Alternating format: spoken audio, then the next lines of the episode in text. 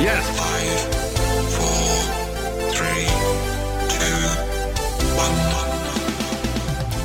Welcome to Up in Your Business with Kerry McCoy, a production of flagandbanner.com. Through storytelling and conversational interviews, this weekly biography show and podcast offers listeners an insider's view into the commonalities of successful people and the ups and downs of risk-taking. Connect with Kerry through her candid, funny, informative, and always encouraging weekly blog. And now it's time for Kerry McCoy to get all up in your business. My guest today is an intelligent, longtime acquaintance and avid writer, Mr. Tommy Foltz. I first became aware of Tommy's intelligent perspective when he wrote for the Best of Arkansas Sports, an online publication based in Northwest Arkansas. At the time, my husband would read out loud to me Tommy's articles. I always agreed with his written comments. Later, I began to follow Tommy on Facebook and read his Razorback post game posts. Sometimes my husband and I would use Tommy's perspective to settle an argument about how a game was won or lost. But I am not the only person to notice Tommy's bright ideas and quick wit. As far back as college, he worked for some impressive people President Bill Clinton and Senator Dale Bumpers. In his early career, he worked on a national scale in a big business of natural gas. Most recently, Mr. Foltz has become an editorial writer for the Democrat Gazette newspaper, a platform for him to write about just about anything. Like many 50 plus people, Tommy has a windy story full of ups and downs. And like all successful people, he has a never quit attitude. I don't say this next thing lightly. With Tommy's permission, today we're going to talk about his early successes, his political connections, his near death experience from liver failure, and the unthinkable, the tragic loss of his son to suicide. If you don't already know, the number two cause of death among 10 to 24 year olds is suicide. It is with great pleasure I welcome to the table the deep thinker, thought provoking writer, and survivor, Mr. Tommy Foltz. Hey, Tommy. Hey, thank you. Appreciate you uh, setting me up to follow the Dalai Lama. That's uh, there's nowhere to go but down from here. I told you he was quick witted. That's pretty funny. so you're the only person I think that has ever filled out the questionnaire so perfectly. You were like, I mean, you could tell you're a writer. You're like, uh, I don't really want to fill out this questionnaire. I'm going to send you a chronological date of everything that's happened to me since I was I graduated from high school. I was like, thank you very much, Yeah. Tommy. I, I don't know that, that you want. That's not everything that's happened to me, but uh, some of some of the highlights for sure. So after reading your bio, I know that you love sports, and I didn't know why you love sports, and I didn't know why you knew so much about sports because, like I said in the intro, I've been reading uh, reading your, your your articles. But you're a place kicker. You you I guess you kicked in in high school at Central High School, I did. I and, did. and then you were going to go to college and be a place kicker. Well, I had an opportunity to uh, be kind of what you would call now like a preferred walk on at the University of Tennessee. And I decided that if I'm going to play for a state school, that I'd go play for my own state school. So I tried out uh, my freshman year and didn't make it. I felt like I didn't make it. Uh, Where? At- at, at University of Arkansas? yeah.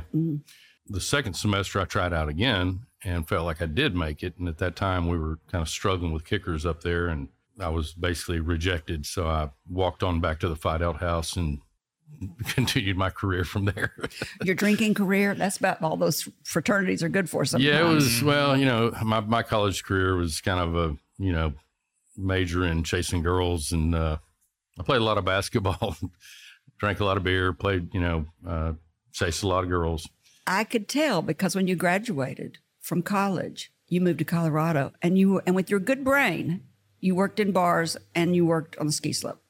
Well, I did. I mean, That's know, for fun. Yeah, well, you know, I mean, I kind of to get where I am today, I've kind of like you know followed the normal path that any any journalist would take, which is you know get a communication degree, not journalism.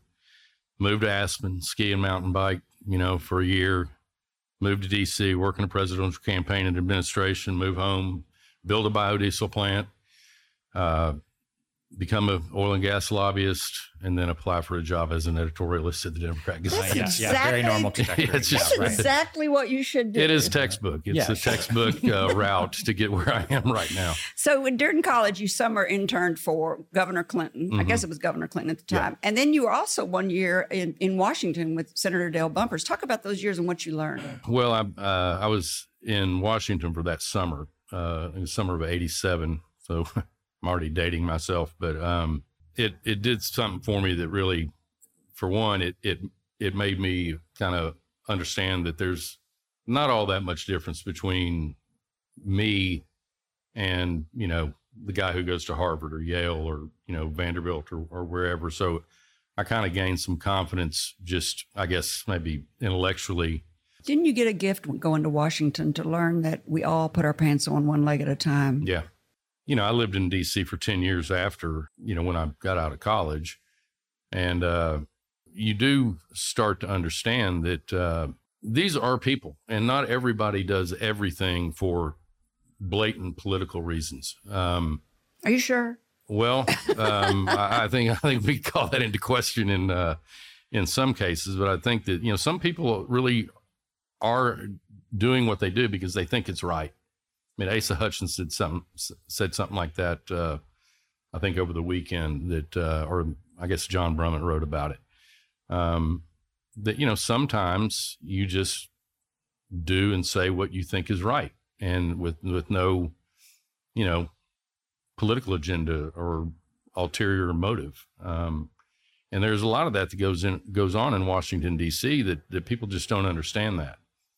But I think the main thing, for whatever reason, is that you know, right now people just want to be mad, and, Well, they want to get on the cover of the newspaper and on the headlines. And the only way you can do that is if you say something outrageous or you. they want to raise money so they can get reelected. They're not so concerned about how it would impact their party. And I'm thinking of a few people in general. And I will say, if we get into any political discussion, I just want to make sure that you know that these are my opinions and not necessarily those of the Democrat Gazette. so, I mean, I, I do need to say that because, you know, I'm the way it works at the Democrat Gazette, um, or really at, at any newsroom. You know, I'm in the editorial section and then there's the journalism section and there's a wall between us. Basically, we don't we don't tell them what to report on, and they don't tell us how how to think about what they reported on. So, Nice. um, you know, and there are some things that I would say politically, if I had my own column, that I can't say because basically we're you know I'm a big music person, and it's kind of like you know we're the studio musicians. You know, we're Rex Nelson's of the world and, and John Brummett and those guys are the they're the lead guitarists and lead vocalists. You know, we're we're the guys we're the guys who don't get you know our uh, our name you know on the album cover, Yeah. but we provide a lot of the music Your underneath. backup. Yeah, you know, I have certainly have a lot of political opinions and uh, And they let you write about those, though, don't they? well, they do to some degree. Um, and let me, I just, before we go much further, I do want to, you know, I've been there, I've been to the Democrat Gazette for about 90 days. So it's, this is new.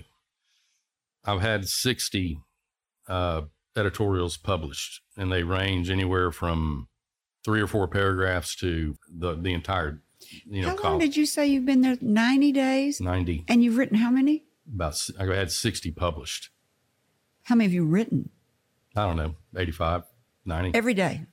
You'd be surprised that when somebody's paying you to write, how much you can, how much content you can provide. But it's just a smattering of what of what I've kind of I've written about artificial intelligence, Argenta, Standard Lithium, renewable energy, oil and gas, uh, laboratory laboratory produced food from woolly mammoths, goat herding in California, election denialism, book banning, mortgage rates, uh, the Little Rock Port, river dredging, eagles being killed by windmill mills, deaths from self driving cars, federal land leasing, voter ID, and uh, even the death of Gordon Lightfoot. So they've given me a lot of freedom. You know, I'm not assigned anything. The philosophy is that if you think it's interesting, then most likely other people will think it's interesting. And I, I question that philosophy some. When did you start playing the guitar? Five, six years ago, Oh, recently. Yeah. I'm self taught, and if I had a guitar, I could probably convince you of that. Um, but uh, you know, after my son died, um, there was a lot. uh, Obviously, there was a lot of introspection, and uh, I wanted to do something. You know, something positive. Uh, you know, from a you know prevention standpoint, and I didn't know what it was. I didn't know what I could do. Um, and so a friend of mine had started a blog, and um, I called her up and I said, "How how did you do that?" You know, and we talked a little bit, and I started a blog called Face uh, Foltz Forward. Very positive, very you know, get up, dust yourself off. You're don't ever be the victim. You know, kind of a mentality, which we can come back to later. That I, because I did allow myself to become the victim eventually. But I wrote that for about a year, and and that was um, I got such positive feedback on it um, that that's one of the things that gave me the confidence. Plus the Facebook postings that people giving me so much positive feedback on it. That's one of the things that gave me the confidence to to uh, apply at the Democrat Gazette. But after about a year of writing that blog, I just I felt like I'd said everything I could say or everything that I knew to say. I mean, I'm not a mental health expert at all, and I and all I can do is relate, you know, my personal experience, and I just kind of unapologetically put it away, and you know, it's out there for people. You know, so people still go to the Facebook page, um, and I I usually I can see where more people visit that Facebook page when there's some kind of tragedy, um, like kind of within my community. The reason I did a blog is because I didn't want to write all this stuff like I do the Razorback stuff on Facebook. I mean, I don't want to subject everybody who, if they don't want to read about it.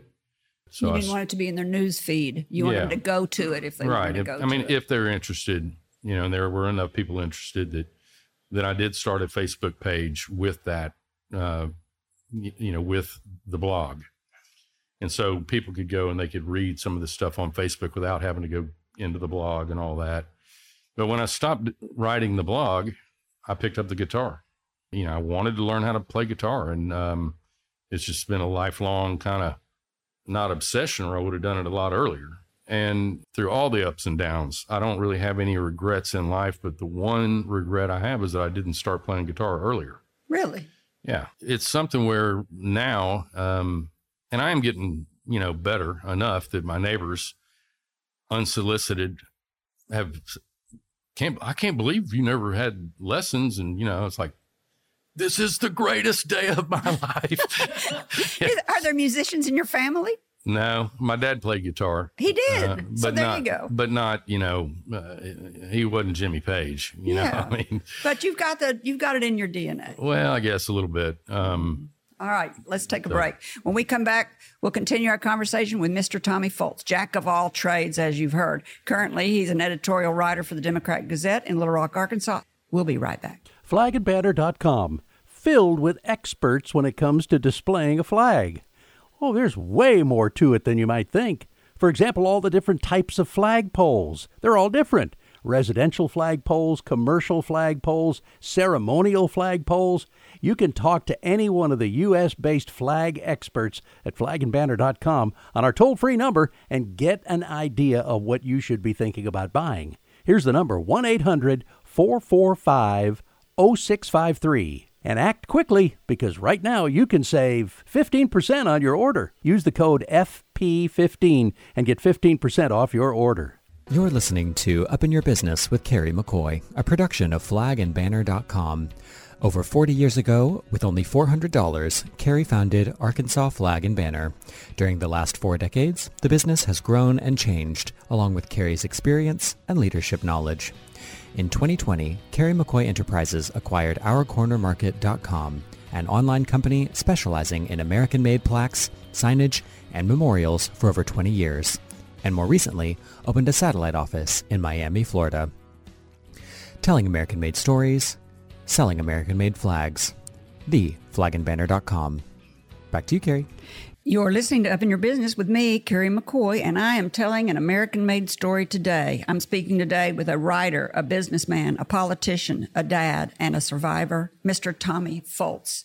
All right, you have just to recap, if you're just tuning in right now, you have you're a place kicker in high school. Thought you were going to be in one in college. You've gone to you've dabbled in politics a little bit. Uh, you've been appointed, I think, to um, you. Didn't you get an appointment to Bill Clinton when he when he became the president because you worked on his campaign I and he appointed you. And I think that's how you started into your Energy into your energy Yeah. business. So you got an appointment. Uh, to the U.S. Department of Energy. there you go, U.S. Department of Energy in Washington D.C. So you had moved home to Little Rock to work on his campaign, Mm-hmm. and now you've been appointed and you're moving back to Washington, a place you really know well because you spent your summers there. Yeah, well, you know, when I left um, Aspen in '91, I moved. I mean, I was in Little Rock for about 12 days and went straight over to DC and was there for about 10 months. Clinton announced, um, and I ended up throwing everything in my mom and stepdad's house and went on the road uh, doing advance work. And that's why I can say that I've uh, visited 47 of the lower 48 states. So after the campaign, you know, it was again, I mean, uh, you know, a week or so home and then straight over to DC. Moved over to DC in uh, like Thanksgiving week of 92 and um, worked on the presidential inaugural committee. Um, and when that was over with, you know, everybody was scrambling to get try to get jobs in the administration. And I thought, you know, I know I'm going to move home to Arkansas at some point, and you know, Arkansas is kind of an energy state. I didn't really know what I was talking about at that time, and we're not as big of an energy state as I thought we were. Although we're kind of turning the corner on that right now. But I thought, you know, the energy department would be a good place for me to be, and so I spent four four years there as a presidential appointee, and um, what I did was specifically was I was trying to help develop the market for natural gas vehicles. After four years, I left the department and started my own consulting firm called Clean Fuel Strategies. Who did you consult? Uh, people in the natural gas vehicle market. What would be something they'd come to you and say, I need to know? I was not a registered lobbyist, but which meant you know I couldn't go ask a congressman from Colorado for their vote, but I could introduce Oh, my I clients see. from Colorado to people from the U.S. Department of Energy. Yeah, or or Congress. Um, and I was was also a grant writer, and we would try to develop a project, and we'd go out and get the grant funding for the fleet that that we wanted to provide the fuel for. When I was at Petrohawk and BHP Billiton, you know, as an employee, I wasn't consulting for them. Um, one thing we were able to do is we were able to get Petrohawk to endorse disclosing the chemicals that are used in hydraulic fracturing. Oh, that's a big one. we were taking kind of a progressive, you know, forward thinking stance, and we weren't the only ones. I mean, we there were some other good uh, producers that were doing the same thing. And for people that don't, fracking was making people's water burn. well, Remember that? That's What they said? a lot of that was a lot that? of that was staged. I mean, I, I know for a fact that a lot of that was staged. Yeah, I mean, there, and that's not to say that that fracking can't contaminate ground groundwater because it can, and like the earthquakes over in Oklahoma. I mean, that was that was from fracking. Yeah, and that was it wasn't really from fracking; it was from injecting the water back into the ground in the wrong place, and you know, the, geology that I don't understand. let me you- let me go back there Okay, to tell you about my what I'm most proud Oh, of. I'm sorry. Yes. In the process of fracking, there is a lot of trucking that is that's used, and we were very big down in South Texas, and those are caliche kind of dirt gravel roads. You know, they require a lot of maintenance. And so we as a company would just cut a check to the county um, right before we uh, drilled a well. It was never enough, but when the, the, I was able to get the Texas legislature uh, with some help, but I've kind of spearheaded the whole thing to get $225 million from the state to the counties to repair those roads. And again, it wasn't enough, but it's a whole lot better than zero dollars. And it was the first time that I know of in the history of the state of Texas where the state actually provided money to the counties because there's a big separation between state and county in Texas. And so, you know, to get $225 million was a pretty big deal. Are we going to run out of oil and gas? The Stone Age did not end because we ran out of stones. I'll just put it that way. What What does that mean? What that means is that we will use oil and gas until it's no longer economically viable to use oil and gas. I mean, we we stopped using rocks to kill buffaloes back in caveman days when we figured out the bow and arrow, and now we progressed all the way to a rifle, and so we're not using as much oil and gas because we figured out a way to harness the sun and the wind. Now, the fact is that uh, with with the increase in the use of electricity, we need it all. Yeah. I mean, it's not like one or the other. We need we need all the you know the more energy we have in the marketplace, the lower it costs. That's better for people on fixed incomes, the elderly. So the solar panels can go into the electrical grid Oh yeah, to, so that we don't have to. sure, yeah. I mean, that, and they can either power your house, or they can power the grid, or they can power What kind of car industrial operations. How do you fuel your car? I drive a Ford F one fifty pickup truck. Well, of course you do. Well, but I've driven all kinds of different cars. But you know, I mean, I, I like to go hunting. Oh Yeah. yeah, it's hard to get up. So yeah, you can't really take a Honda Accord into the duck woods. No. It's hard to get a. It's hard to find a charging station. Yeah, but but like I say, you know, I'm I'm I am all for uh, renewable energy. I think it's I think it's great, but just everyone has to understand that it's not a hundred percent clean, and that's the way it's being sold. So first thing you talked about history repeating itself. Do you feel like we're repeating ourselves in history right now? Yeah. Uh, again, these are my opinions and not necessarily those of the Democrat Gazette. But I just see a lot of the uh, politics these days smacks of McCarthyism. And um, we settled a lot of the labor issues a long, long time ago.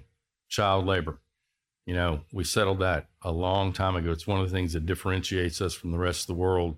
And now we're rolling that back. Why? We are. Yeah. I What mean, are we doing? Oh, there's, I mean, there are a number of states out there that um, are making it uh, easier for, you know, a 14 year old to go work in a meat packing factory or, or Work a some night other kind of shift. factory, night shifts, deep into the How old were you when you got your first job? Probably 15 working on a golf course. That's a whole different deal than a working in a factory, Yeah, you know, and it's a, in a summertime deal. I worked in a restaurant when I was 15. Yeah. So there, I mean, there, you know, there are, um, you know, uh, just a lot of things that seem like we're, people are trying to uh, thwart the progress that's been made. That's kind of generally accepted and that is generally accepted by the vast majority of Americans, but the people in charge because of the way we draw our congressional districts. Is that ever going to get right? I don't know. It's been a problem for About 10 years? uh, about 250.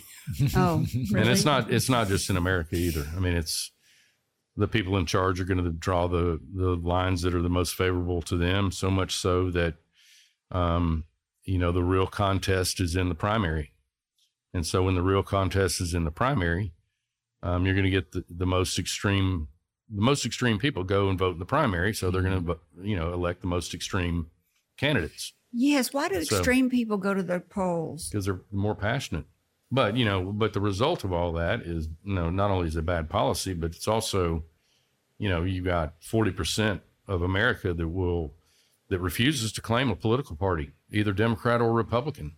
I remember I read in one of in your bio in 2004 you ran unsuccessfully as a state representative. You were endorsed by the Dem- Democrat Gazette that you now work for, and this and you wrote this is when I realized I was really neither a Democrat or a Republican. Too conservative to win the Democratic p- primary, too liberal to be a Republican. Mm-hmm. I thought, boy, is That's- that not all of America? Well, pretty much it is now. This is a great place to take a break. When we come back, we'll continue our conversation with Mr. Tommy Foltz, jack of all trades. Currently, he's the Master of none. Matt. Oh, I left that part out. I don't know about that. You're pretty good at writing. Currently, he is an editorial writer for the Democrat Gazette in Little Rock, Arkansas. Still to come, surviving liver failure, and Tommy shares the heartbreak of his son's suicide and how he healed and learned to live with it. Part of Kerry McCoy Enterprises is OurCornerMarket.com, the perfect online shopping site for everything you need to strengthen your business's image or beautify your home and landscaping. You can browse through products like custom plaques in bronze or aluminum, business signage, address plaques to dress up your home or apartment complex, memorial stones and markers, even for your beloved pets, logo mats, and countless other items. Please visit ourcornermarket.com today and start shopping. You're listening to Up in Your Business with me, Kerry McCoy. I'm speaking today with a writer, a businessman, a politician, a dad, and a survivor, Mr. Tommy Foltz. So it's your parents' worst nightmare. And I want to tell our listeners that you wrote me and said, I want to talk about this. I want to share what I know. It's you're, you're paying forward what you've learned. And you just last week, I read your uh, article where you wrote about it. It's a parent's nurse worst nightmare. His son dies of suicide in March of 2014. He starts a blog, talk about posting on Facebook, how it happened. Are Um, there warning signs? There are definitely warning signs, um, and we had them. I mean, um, you know, I had two twin boys, and uh, and I will say, you know, this is just kind of a, it's just the way life is. Um, you know, one of my sons just graduated from the University of Arkansas. He took a job in Dallas. He is as well adjusted as any kid I've ever seen. You know, um, love him to death. We've got a great relationship. How old was he when his brother passed? They were 13. I guess what I haven't really talked about is that, you know, I actually wrote a book about this and I have not published. But, you know, in doing some of the research, you know, statistically speaking, I was probably one of five dads in Arkansas that year that who lost a 10 to 14 year old to suicide. So that alone is, um, makes you feel a little bit lonely. We don't really, uh, you know, and never really will know exactly what was wrong. no note. Yeah, there was a note. Oh, Um, but and it's, yeah, I won't say what the rest of the note said, but it was all very nice to everyone he addressed, but he addressed it to me saying, Dad, I love you a lot. And that a lot for a 13 year old to me was kind of, wow, we're good with each other. He had been in therapy. Um, we tried, you know, medication. Um, Oh. And so it was not, I mean, yes, of course it was a shock, but it was not, we knew it was a possibility. And uh, as you know, a lot of suicide victims uh, seem to be getting better once they've made the choice that they they have come to Yeah. peace with what they're going to do, and it's just a matter of when they're going to do it. And it just happened that the opportunity presented itself at my house, and uh, so I was the first one to him, and it was I mean it was over before I got to him. Um, and you know it it uh, you know, and I had a great relationship with him. I mean, you know, uh, it was exceedingly difficult. I tried to stay as absolutely positive as I could. As I said, you know, on the the Foltz Forward blog, I tried to make everything look. You know, the the traffic doesn't stop. You know, how do you get up in the morning? You set the alarm clock. You know, and you know, people will feel sorry for you up to a point as long as you if if you're showing people that you are trying to get over it and not over it and i don't want to say past it because i never want to be over it yeah. and uh, so i'm not now um, and i and i don't think i ever will be um, it you know you you have to understand that you you know it's not all about you all the time and that the world's going to keep, keep moving with or without you and um, that's kind of was my you know mentality uh, with the Foltz Forward blog, Where were you working at the time? um, BHP Billiton. Were, were you married? No, we we were divorced. We've been divorced about a year at that point. point, and uh, I was. but he was staying at your house. Well, I mean, we shared custody. I mean, she was the primary caregiver, but I mean, I had the my my kids uh, every weekend. I mean, I, I was. I mean, BHP expected me to be in the office Monday morning at eight, Friday afternoon at five. So I had a an apartment down there, and I had a house here, and every single weekend I came back because I love my kids. You know, Right. I, I wanted to be part of their lives, and um, so we it, this was like right at the end of it was on a Sunday afternoon, right at the end of a ski trip during spring break, and uh, which we had had a great time. And um, he had gotten in trouble before that, and there was questions whether or not we were even going to do the trip because you know he was in trouble. Um, so why take him skiing? He's a 13 year old. Aren't they all in trouble? Yeah, but you know, there's two things to that. Though, one is that you know you can't punish Davis for that, and that's and so we didn't take the tr- ski. That's your trip. other son. Yeah, my other son. You know, he he didn't do anything wrong, so he you know he deserves a ski trip. But the other is, you know, how much worse will it make it if we didn't go on the trip? And you know, and you know, like I said, we had a great time. It was a you know, just a we always had a great time together. Um, Does suicide run in your family or mental health problems? Not that I know of. When you talk about, when you hear people talk about on TV about, because your son, I think, shot himself, right? Yeah. When you hear people talk on TV about, uh, about mental health and gun control and passing inspections and stuff to whether they can buy guns, do you think that has any relevance at all? Would that work at all? Or does it stigmatize mental health? I think that anybody who goes in to a school or sets up outside of school and just starts indiscriminately firing, I think we can all agree has got mental challenges. Yes. You know, I have guns. I'm a hunter. I, I'm not anti-gun at all. Um, but I don't understand why we can't do simple things. I mean, for instance, you know, I mean, and you know, it it didn't work in my case. All my all my guns were locked up, and the key to my gun locker was on my keychain, which is normally in Houston, and they just happened to be out that day uh, on on the coffee table. And so, uh, you know, my son, he obviously had a plan, Yeah, sounds like it. and so he saw those keys, and he went and unlocked the locker, and you know, the rest is history. And that's what I said in that that piece that I wrote earlier this week is that you know this is not you know it's not about anti-gun, it's but lock up your guns, but understand that you know a gun locker with a key is like a locked closet, and you know that you also might want to do you know gun locks, but that that's even if you have a perfectly well adjusted situation, you know with you know perfectly well adjusted kids, lock up your guns. If you didn't have um, the gun available ability that we do have, you know, I mean, how many people are going to run into a school and start stabbing people, and how successful would they be? One, I mean- and you wouldn't die from it. You get an arm. exactly. Yeah, well, you know, I mean, I mean, it it has happened, Sure. but not anywhere close to the level. Of, I mean, there've been more uh, school shootings or mass shootings than there have been days in 2023. oh, Yeah, it happens all the time. And I mean, you know, I mean, the red flag laws, that's a good start. Red flag laws came from suicide prevention. Um, and you know, if you're describe a red flag law. well, it's like if you're if you're posting something on social media that uh, you know is racist or you know I'm going to do this, you know whatever. When somebody tells you they're going to do something, you need to listen to them. And if you're throwing that stuff out on social media, then somebody should be able to say, "Hey, Mr. Policeman, look at this guy's social media posts." Because how many times have we seen, you know, that in the aftermath of one of these shootings that well, yeah, there was in, there's all these incendiary comments on uh, on social media.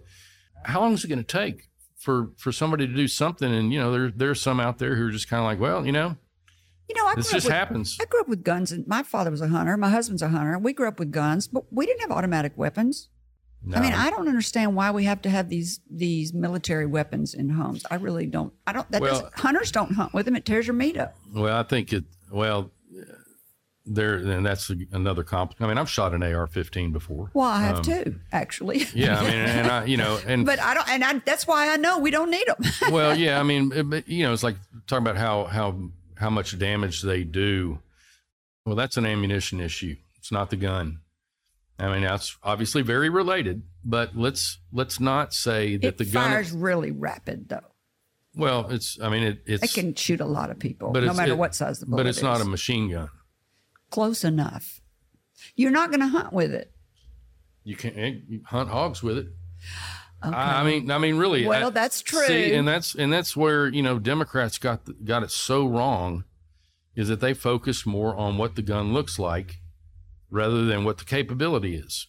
And you know, now that doesn't excuse Republicans for anything, but Democrats need to learn more about the issue before they really Well, I think I saw you write, or somebody in your paper wrote about how we care so much about the kids, and you know they're all talking about the kids with these with with all of these transgenders. We're protecting the kids. We're protecting the kids, and then you see where the where Amer- all of America writes back and says, "Well, if you want to protect our kids, yeah. get get some gun laws."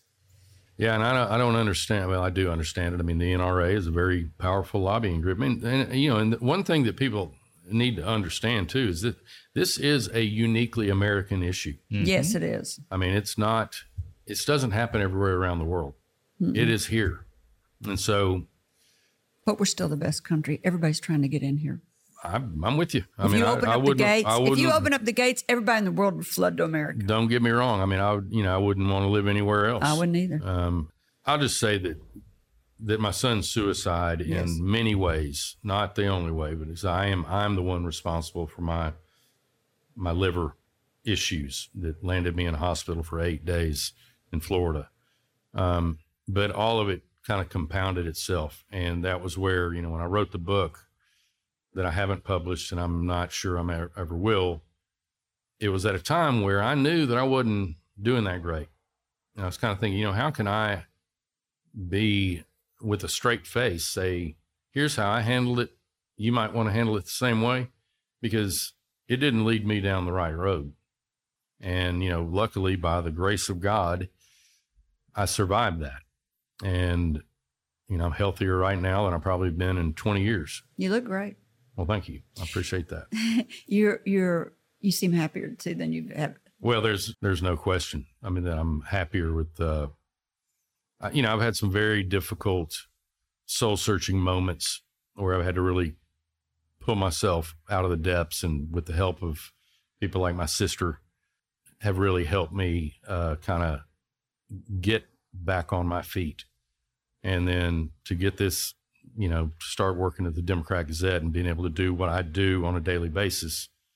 It's really hard for me not to be happy right now. You know, What what if if a parent is suffering that's listening and says, "Yes, my son committed suicide." I mean, I can think of a lot of people whose children have committed suicide. Is there a piece of advice that worked for you that stays with you that you think about? Well, I can tell you the the best. Um, first thing is, uh, I would I would suggest getting professional help. I had some counseling after, you know, in the aftermath of it, but it it wasn't. Uh, I didn't do it for very long because I, I, I mean, uh, the way I didn't think I needed it. I thought I was doing just fine, and I was for a long time. But one of my counselors asked me in the immediate aftermath of this, he said, "Would you have a problem, you know, writing a letter to your son? And also, you might want to just describe the day, and do it in detail, not not for anybody else to see, but just for yourself." And then he made, you know, I brought that assignment back in, and he made me read it out loud. Tough. Uh, woo. Whoa, I bet that was tough. It was, uh, yeah. Um, but what the idea is when you go through a tragedy, whether it's a suicide or any kind of tragedy, you've got the tragedy swirling around in your head and it's getting the, in the way of any kind of focus and ability to to do anything else. Whereas if you write it down, it's, it's kind of like you file it away, you know, where you can access that. It's like a computer file. You know, you can go back to it and and look at it, look at it again. But it, you know, at the, at the end of that, you close it up, put it back in the computer, and you know, spend the rest of your day living. That was a perfect assi- assignment for me as a writer. Um, he didn't know that I, you know, he had no idea that He I would like to write it. No, I mean, Oh wow. we weren't even, you know, um, at that time, nobody really knew I was kind of a writer at heart. So, All right, this is the last break. When we come back, we'll continue our conversation with Mr. Tommy Foltz, writer of the Democrat Gazette in Little Rock, Arkansas. Still to come, Act Three, maybe Act Four, depending on how you want to look at his life. Surviving liver failure. We're talking about his eight days in Florida.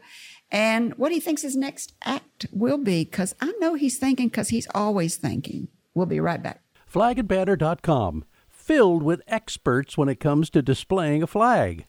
Oh, there's way more to it than you might think. For example, all the different types of flagpoles. They're all different. residential flagpoles, commercial flagpoles, ceremonial flagpoles. You can talk to any one of the U.S. based flag experts at flagandbanner.com on our toll free number and get an idea of what you should be thinking about buying. Here's the number 1 800 445 0653. 1 800 455 0653. No matter what you're looking for aluminum flagpoles, entire kits, commercial flagpoles, residential flagpoles we've got all the answers and all the products at flagandbanner.com. And act quickly because right now you can save 15% on your order. For parties, presentations, patriotism, whatever reason, use the code FP15 and get 15% off your order. You're listening to Up in Your Business, speaking today with a man of many talents. He is a writer, a businessman, a politician, a sports enthusiast, an entrepreneur, and a dad, and he's a survivor. Mr. Tommy Foltz. Boy, it's been fun to talk to you. All right, you went to the hospital, eight days in the hospital, recovering from acute liver failure. Did you know it was coming? Were you down there partying in Florida, sitting on the beach, and you had an attack? What happened? Well, I didn't know that it was coming at the velocity that it did. There was a period of time there where I was, Turning yellow? yeah, I truly did. I was jaundiced. And um, the doc, my doctor here uh, knew it. I mean, he saw me and, and like, there's no doubt, you know. And so, for whatever reason, he said, when you get back from Florida, I was kind of like thinking, man, he should never have let me go to Florida. But He's not your mother. but I didn't, you know, I didn't, I, I did not take it anywhere nearly serious enough. Um, and so we were down there. We went on a um, fishing trip. My my son was with me and a few of his friends, and I was the one I was dating at the time, and and you know, I really didn't feel good at all. I mean, just not myself. Yeah, I mean, I couldn't even finish a beer. Um, yeah, you were sick. yeah, yeah. um, as soon as we got on the boat, you know, of course it's hot outside, and there's there's down below there's an air conditioned cabin. I went straight down there and slept for the whole deal. I mean, I know some of the things that happened from the time we got off the boat until the time that I went to the hospital. I remember How did they know hallucinations How did they know something was wrong with you? because I Couldn't get up. making no sense. I Couldn't I get could- up. Yeah, I mean, I was. I mean, it was. My only request was, or wasn't a request, it was a demand. I was like, I said, just no ambulance, just take me. And so, I mean, my the girl that I was seeing at the time deserves some of the credit for me being alive, as does my son. I was just kind of babbling on about nothing, and um, just saying some really kind of stupid things. And she said, you know, Davis, why don't you come in here and talk to your dad? And I think he needs to go to the hospital. And he talked to me for a couple of minutes and I said, he needs to go to the hospital. I got phenomenal care down there by, as luck would have it, somebody who was trained at UAMS. You know, the biggest thing was that it's kind of like, you can never drink again. And I'm like, what? I don't want to live. yeah, I mean, it wasn't quite that bad, but um, but you know, I mean, and you know, people pat me on the back all the time for you know, it's been over three years now to not have a drink. They pat me on the back, and I just say, and I appreciate it when they do, but I have to remind them that my alternative is death, and so I love living too much. There's a lot of people that don't choose life. I was about to say, yeah. Yeah, I know, I know. Did you go to AA? No, I never have. Oh, And- you're missing out on something absolutely wonderful. Well, we're, I- we're all part of the club here at Flag Banner. Yeah, there's Well, a lot of know, us here I- at Flag and Banner. I- I just, I don't, you know, I, I don't have a thing in the world against that or Al Anon or any of those. Pro- I mean, I think Mm-hmm. they're all very positive. I just haven't felt like I've had the need. You know, Arkansas has the ninth largest AA family in the world. That's Really? interesting. I didn't know that. Club 99 in, in Rotary, Rotary. is Club 99. It's the 99th largest Rotary in the world, and AA has the ninth largest. Huh. If you want to make some good connections, go to AA. You will. Well, you know, go- yeah, also that.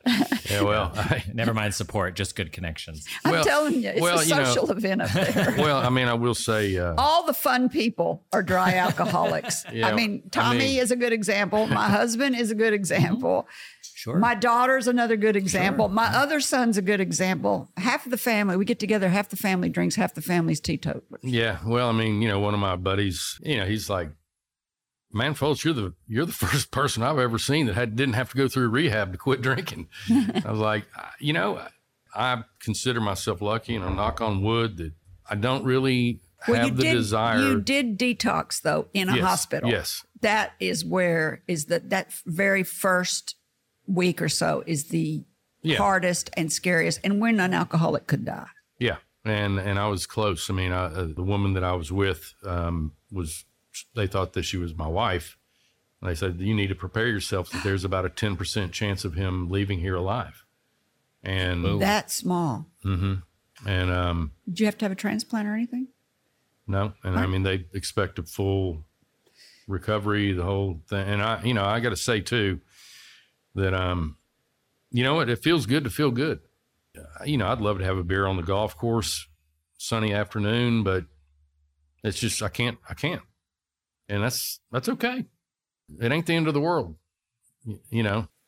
You seem to be a speed writer and a reader. You write constantly. I have a feeling you have notepads everywhere in your house with, with stuff written on them all over the place. It's all in here. He's pointing to his head. This is the radio, Tommy. oh yeah, that's true. Yeah. YouTube, it's Well, fine. for the benefit of the people in the room, I That's wanted- right. Hey. what are you reading right now?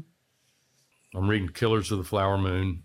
That's going to be a three and a half hour uh, Martin Scorsese film Movie. uh, in October, but it's about the Osage Indians who somehow were able to retain their mineral rights in Oklahoma. And at one point in their, you know, back in the 20s and 30s, they were the richest people per capita of anyone in the world. And, but then they started getting murdered. But I've usually got, you know, a couple of books open by the bed. Oration of JFK. Is that all of his speeches?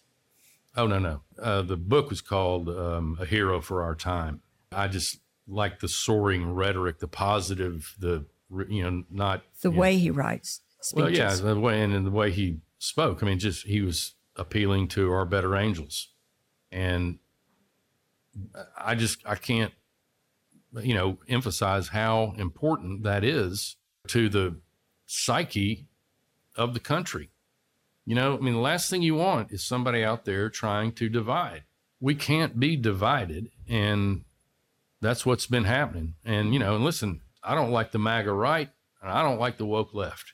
I'm with you. You know, I mean, I don't, I don't want books banned, but I don't want them scrubbed either. You know, Right.